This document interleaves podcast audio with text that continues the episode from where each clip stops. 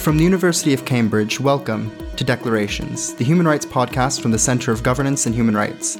I'm Max Curtis. This week, we're talking to Dr. Graham Daniel Willis about human rights in the city. Not just any city, but every city. The kinds of groups, the kinds of populations, the kinds of ideas and values that Trump has spoken to as being somehow dramatically wrong are people, ideas, values, practices that are very much about the city.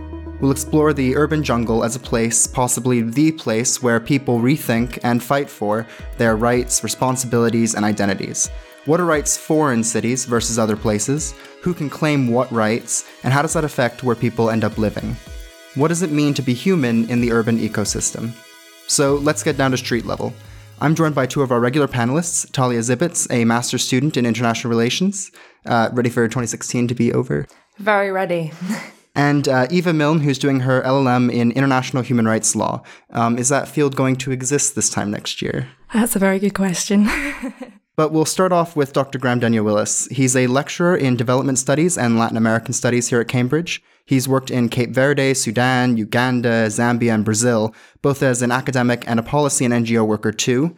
He's written for the New York Times and the UN Office of the High Commissioner for Human Rights, but his first book, The Killing Consensus, was published just last year, an ethnographic study of Brazilian police, organized crime, and cycles of peace and violence in Sao Paulo.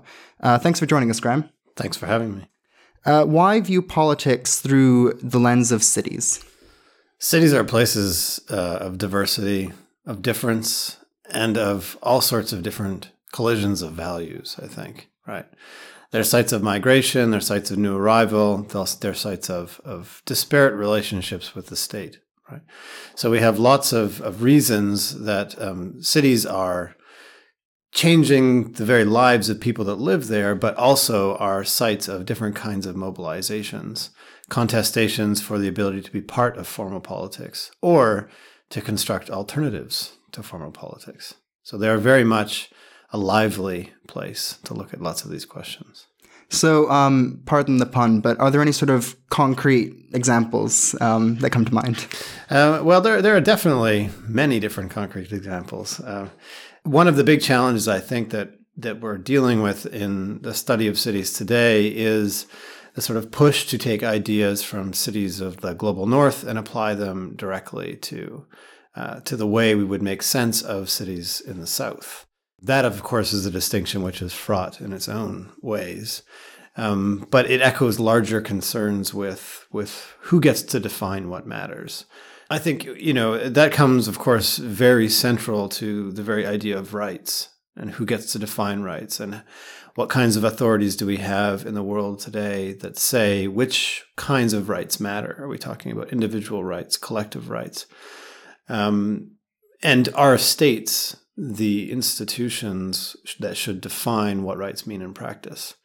Um, how do citizens mobilize around these kinds of rights or not is a big question. What if citizens have been left behind from being granted rights and they see rights in a very different way by constructing them in ways that might contest the very idea of that which is just and right? Um, you know, as alternative forms of security or of governance or survival.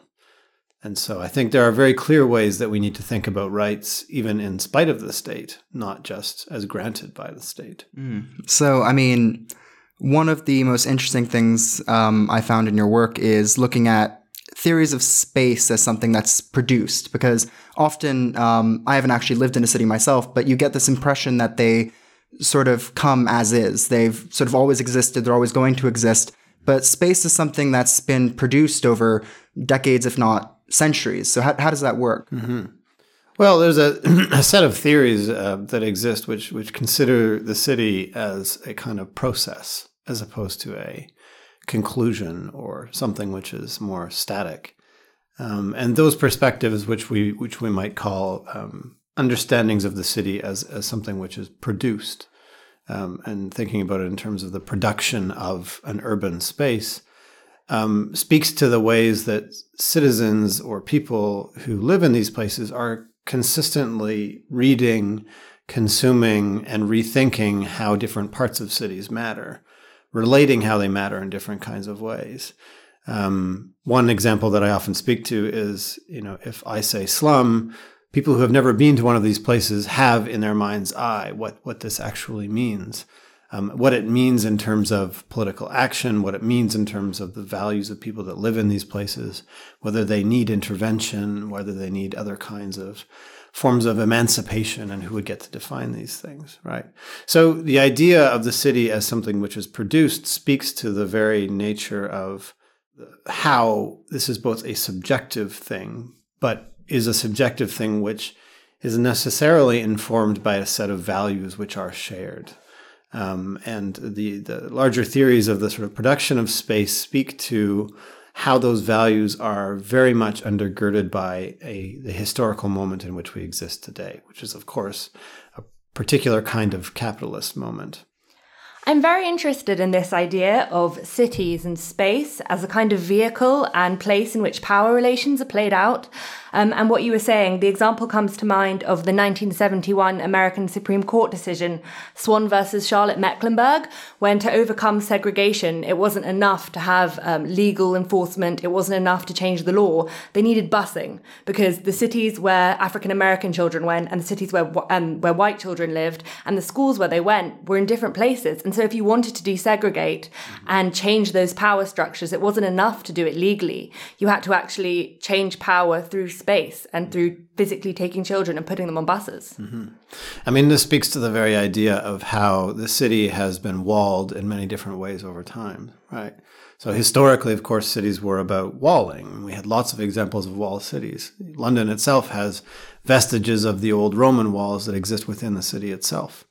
And part of the idea of the production of space is to say that there are walls which are symbolic, that people define in particular ways that are not necessarily about uh, the brick and concrete or the brick and mortar kind of wall, um, and that there are particular needs to um, to transcend these walls once we recognize um, and appreciate them for what they are and what their foundations might be, whether economic or otherwise. Uh, Graham, just to come back on what you said about the subjective perception of slums, um, I noticed in your work you use the term informal settlements as another word for a slum. Mm-hmm. And slum is indeed an emotive word. Uh, it evokes images of squalid, unsafe environments. Um, and it's a word which we see thrown around in the media and by NGOs, and certainly the United Nations is wielding it uh, as a word to publicise the seriousness of slums. I read in an article by Alan Gilbert that doing this opens up Pandora's box. He says that the campaign implies that cities can actually rid themselves of slums, which is not realistic at all. So, how important is it to be cautious of your word choice, like slum, in discussing a right to the city? Uh, it's a very important point, and I think it actually speaks um, not so much to the need for some kind of an objective term, but rather to the ways that people will use terms that imply things for their own ends. So the UN's use of the term slum is a is a justification for a type of intervention, um, which is about upgrading, which is about uh, land tenure sometimes, which is about understanding the slum as that which is a, a problem of substandard housing which is something we could resolve with investment. And that logic then leads to solutions that are public private or that contain more market logics. But on the other hand, other people have used the term slum, right? So in different ways. So Mike Davis, of course, in Planet of Slums sees it very differently. He tries to use the term to call attention to the forms of capitalist violence that exist in these places. The other alternative, of course, is the as the informal settlement is interesting because people say, well, it highlights the heterogeneity of these places. Um, but then, of course, the critique of that is, well, you're sugarcoating something which is very serious, which is the ongoing ongoing practice of violence by states, which are um, making distinctions about who deserves to have good housing and who does not, who can live in squalid um, conditions and who must not. Um, and so it, it, very much is a question of which term do we use, who is using it, and why would they use it to a given end. There's a large extent to which we sort of prioritize large buildings, for instance, as these solutions to a lot of these problems. I, I, I was thinking of um, the film and the book High Rise. I don't know if you're familiar with that, but it was um, in the 70s very much concerned with all these uh, things like housing estates and whatnot as a solution to everything. I mean, in the book, um, there's this new housing estate, the new high rise, and it creates all of these um, benefits within it. You've got swimming pools, you have shops, you have everything within the high rise that you could possibly want. Um, and it's this idea that modernism and investment can solve everything. But of course, because it's a sort of quasi science fiction novel, everything falls apart and you eventually end up with a civil war inside of a, a high rise building. I mean, I think a lot of this sort of stuff comes at the way that we not only denigrate places like slums or whatever, but also the way that we valorize certain kinds of areas and structures within cities. I mean, like Talia, you're from London. I mean, in, in London, you've got skylines as one of the most central things, you know, got names like the Gherkin or the Shard or whatever. Yeah, um, I think it was a really big deal when they were building the Shard a couple of years ago. Um, I think it has a lot of symbolic resonance as kind of London and the centre. Um, and you have kind of the whole commercial apparatus growing up around it and the restaurants at the top. And it's very much embedded in this idea of the city, um, which people, when they say the city, the city of London, they're actually referring to the financial district. Um, you talk about working in the city, going to find a career in the city. That means a career in finance. And it's all tied up with these high rise buildings and this culture of going there. Um, and then the work that they do there. It's very interesting. It speaks directly to the very idea of London as a global city and that only really a part of the city of London is what defines its global status, um, or at least that part of the city comes to define how it fits internationally. And also the loss of um, certain aspects of a skyline. I mean, one of the biggest events of the 21st century was 9 11, and part of that wasn't just the human cost, a lot of it was the psychological cost. It was the fact a lot of people talked about how this permanent part of the New York skyline was just erased. But at the same time, if you lost say an equivalent amount of people in a slum, people probably wouldn't even take notice. Mm, very interesting. Yeah, I mean, so what do we value about the built environment in a city is a very interesting part of this this picture, right? That that the skyline is something which is central to the imagination of the urban planner, right? And and the question then becomes under what logic does the urban planner work? What is the urban planner preserving or or allowing and yet recently i think that we've seen these sites of um, kind of skylines and high rises that maybe were once held up as the pinnacle of the city have become sites of protest Occupy Wall Street in the United States was the first sustained public protest there since the Vietnam War. And you have this huge inequality, I think, coming out with the recent election. There's been a lot of analysis of it. Um, but instead of being held up as um, proof of the success of the city, you now have these high rise financial districts seen to epitomize the inequality of the city um, and bring up these questions of rights and who has them. Mm-hmm.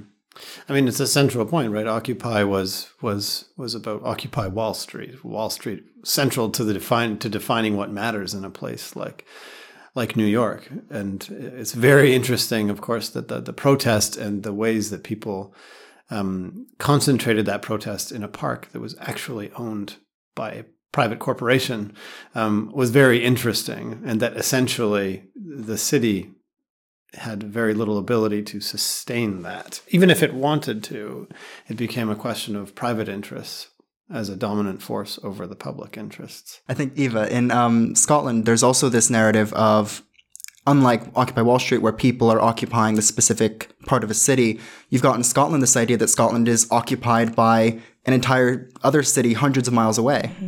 Yeah, that's a very interesting point. I would draw here on what you talk about, Graham, in historical abandonment. Um, so, if I understand correctly, that's when you say that when states have left behind certain people to die ultimately in the absence of security and good infrastructure, and people need to find ways to survive.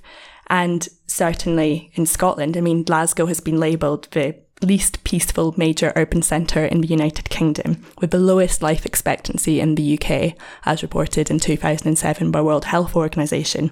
And why is that?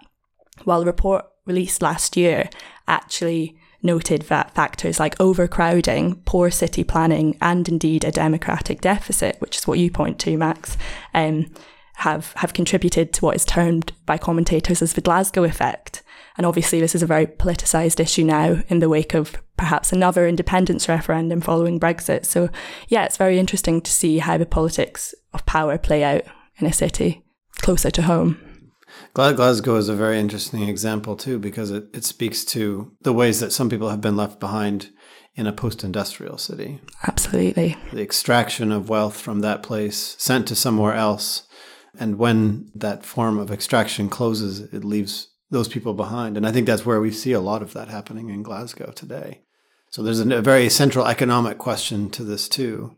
We need to ask well what are the ways that the democratic deficit is intertwined with a sort of economic deficit. Mm, and one of the ways that people are trying to sort of reconstruct that economic deficit is through technological innovation. Um, how do you think technology is changing the way that we experience and see the city, and also how people are trying to um, improve them? Mm. It's a it's a central point, and I think it's something that um, that a lot of uh, a lot of researchers are trying to make sense of now.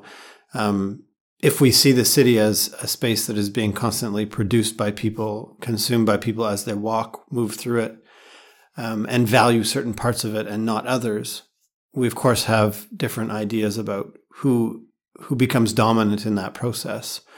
Um, but what is very interesting when it comes to the internet is the ways that that the production of space becomes also represented on a different plane um, which is uh, which is a space of representation that is very different, that can be very easily curated, and which um, which comes to again feedback to the way the city is produced. So how how it might matter that people are checking in on Foursquare to a particular coffee shop in a gentrifying space of a city very closely interlinks those processes with um, with the internet and uh, and the ways that cities are changing. And of course, there are new industries that are very much a central part of this, like Lyft and Uber and Airbnb, that are transcending the city themselves in, a, in an odd kind of way. Or even like Pokemon Go, the fad that spawned a thousand dissertations. Right. What you say about Uber is very interesting because to me, so much of the city, living in a city, is your ability to get around it. And I was talking to my friend who did his dissertation on Ronald Reagan in the United States, and he had to go to the Reagan Presidential Library in Los Angeles. And he doesn't drive. And he was telling me how he couldn't get anywhere. And he put it in, he phrased it such as the right to move around your city just doesn't exist there if you don't have a car and you don't have the means.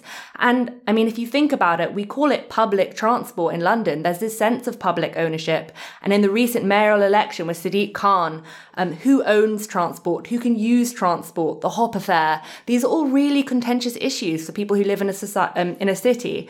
And something like Uber does seem to provide a technological solution to this kind of lack of access that can exist.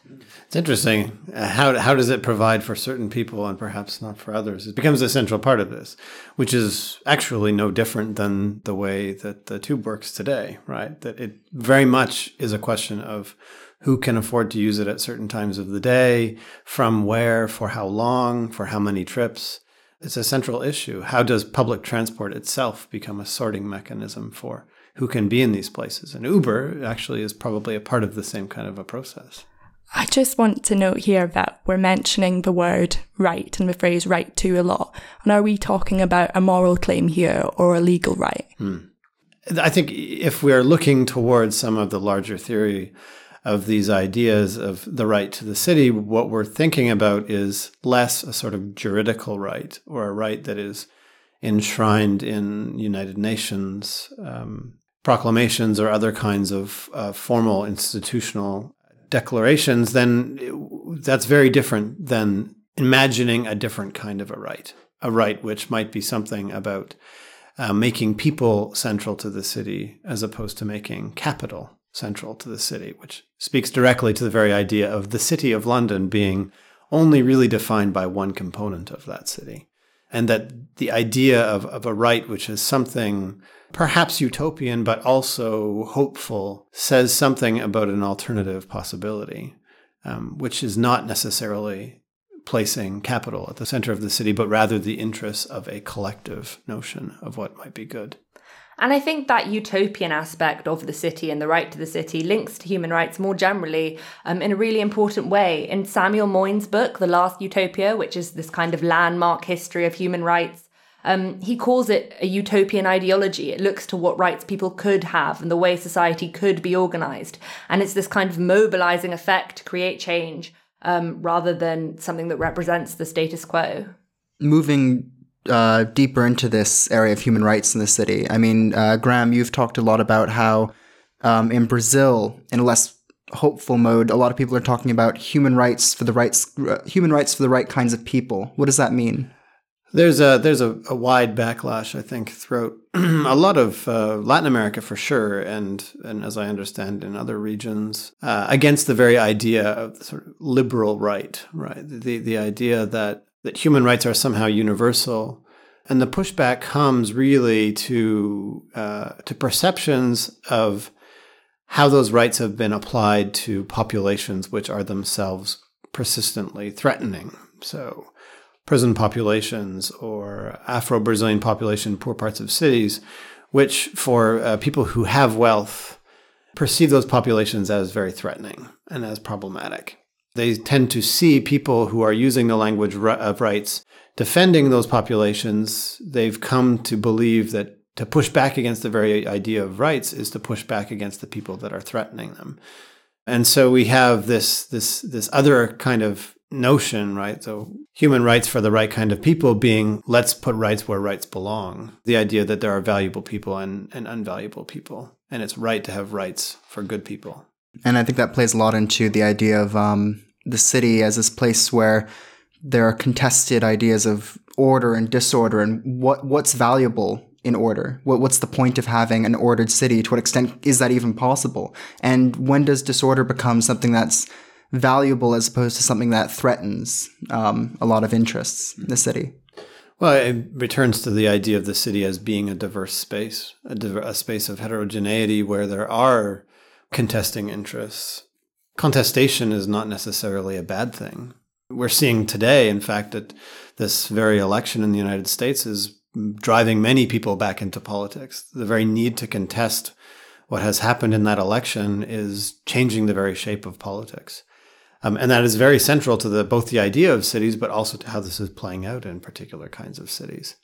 Um, and that says if we just always b- believed in, say, the idea of liberalism as that which is orderly and proper, we're now seeing the ways that people have been left behind by that kind of order and are contesting it in ways that those people who have benefited from the previous system are finding is disorderly.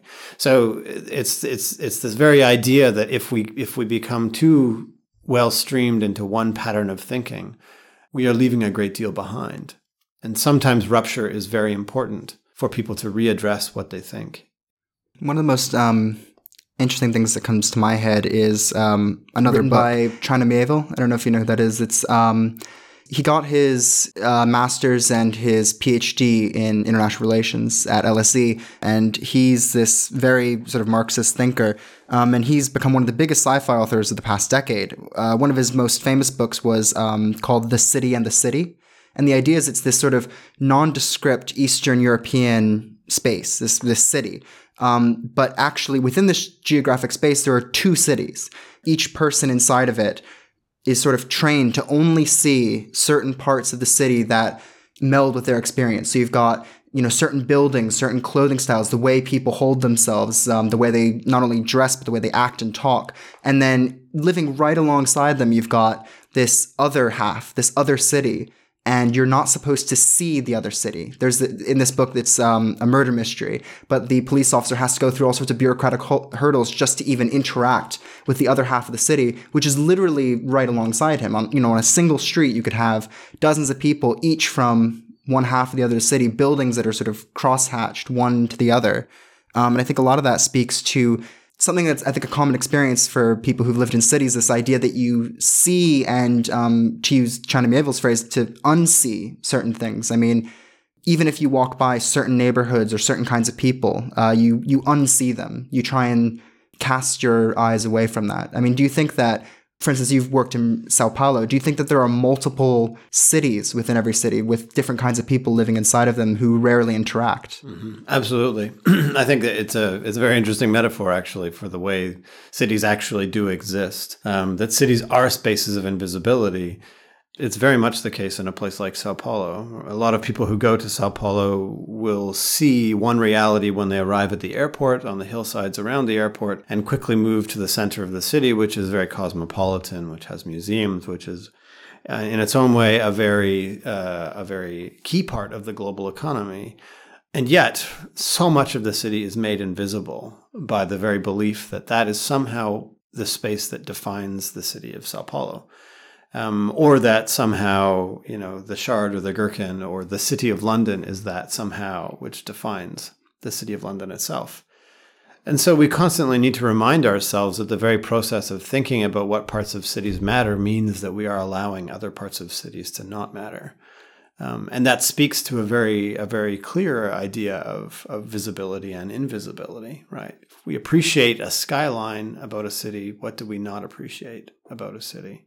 And you already touched on this, but um, in the American election, um, which happened very recently, on the one hand, this idea of human rights to the right kinds of people that you've talked about uh, with Brazil, I mean, that could pretty much be the tagline of the entire US election, at least for one half of it. Um, but at the same time, there is this sense in which the election, for a lot of people, revealed this entirely different part of America that, for better or worse, people didn't realize was there.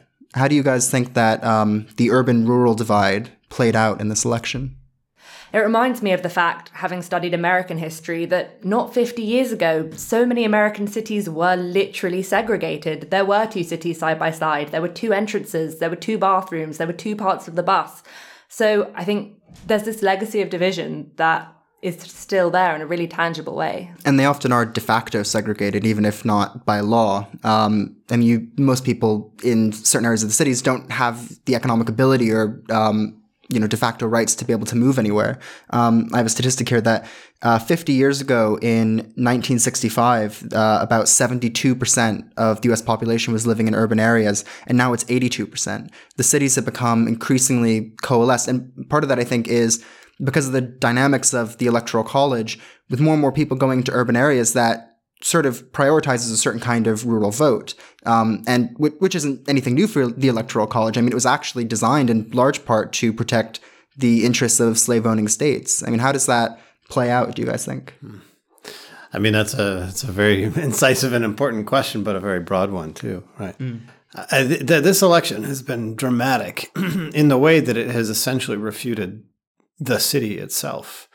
The kinds of groups, the kinds of populations, the kinds of ideas and values that Trump has spoken to as being somehow dramatically wrong are people, ideas, values, practices that are very much about the city, right?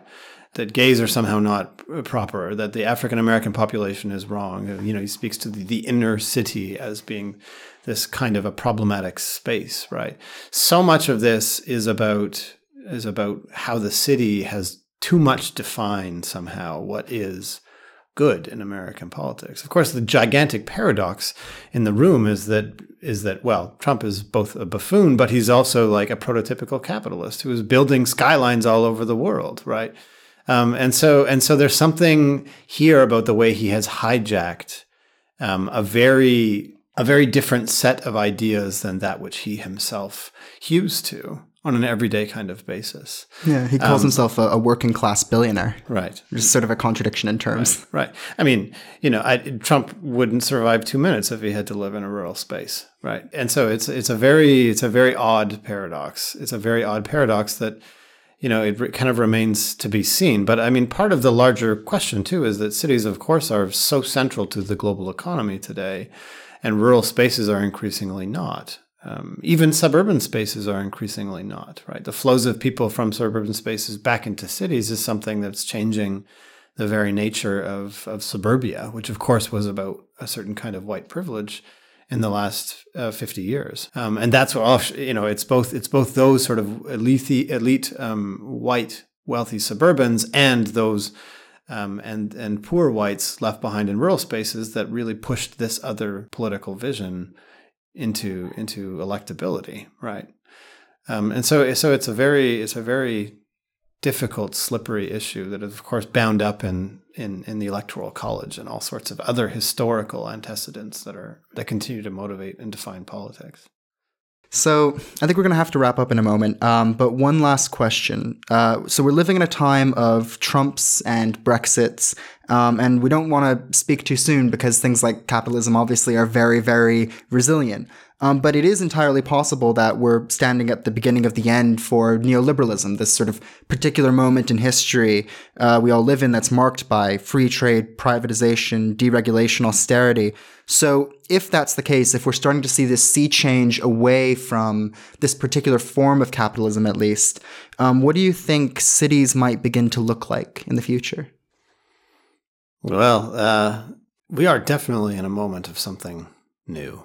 And I think a big part of this picture has so much to do with a larger shift in capitalism, right? Which is to say that the ways that states have been slimmed over time since since industry started started to move other places, since we had the Washington Consensus, since we had um, union busting, since we had a lot of these kinds of larger practices of, of sort of state phobia and market logics, that's being heightened to a whole new degree, I think, by forms of technology and by who controls technology. So, technology, of course, and the internet is should be seen as a public good, but it increasingly is defined by private capitalist interests. And yet, and yet, the inter- those interests transcend the state in many different ways today there are lots of debates about you know how technology is or is not more powerful than Washington today, and that's an active debate, right? Does the NSA have access to to the data of Facebook or not? Perhaps. Certainly, Brazil, Mexico, you know, South Africa do not have access to the data of Facebook. And and so it's become also a question of which states actually matter, I think, and which cities within states actually matter, because of course cities are the places where technology is most intense, where use is most intense, where data is generated. And that data is, of course, what is valuable today. It is so central to the, the project of technology and is not controlled by states in any reasonable kind of way, the way it may have been through censuses or whatever historically. Um, and so that is a way, a very clear way that, that states around the world are increasingly becoming irrelevant in the face of new technologies. How they maintain, push back, or contest that becomes a very important question. This has been a fantastic discussion, but I'm afraid we're out of time. All that remains is for me to thank Talia Zivitz, Eva Milne, and this week's guest, Dr. Graham Denyer Willis. And thank you for listening. If you like what you hear, please subscribe, like us on Facebook to see the latest episodes as they're released, and if you're in the Cambridge area, please drop by for some of the fabulous events going on here at the Center of Governance and Human Rights. Join us next week where we'll continue to discuss politics, current affairs, and what they mean for human rights here on Declarations, the Human Rights Podcast.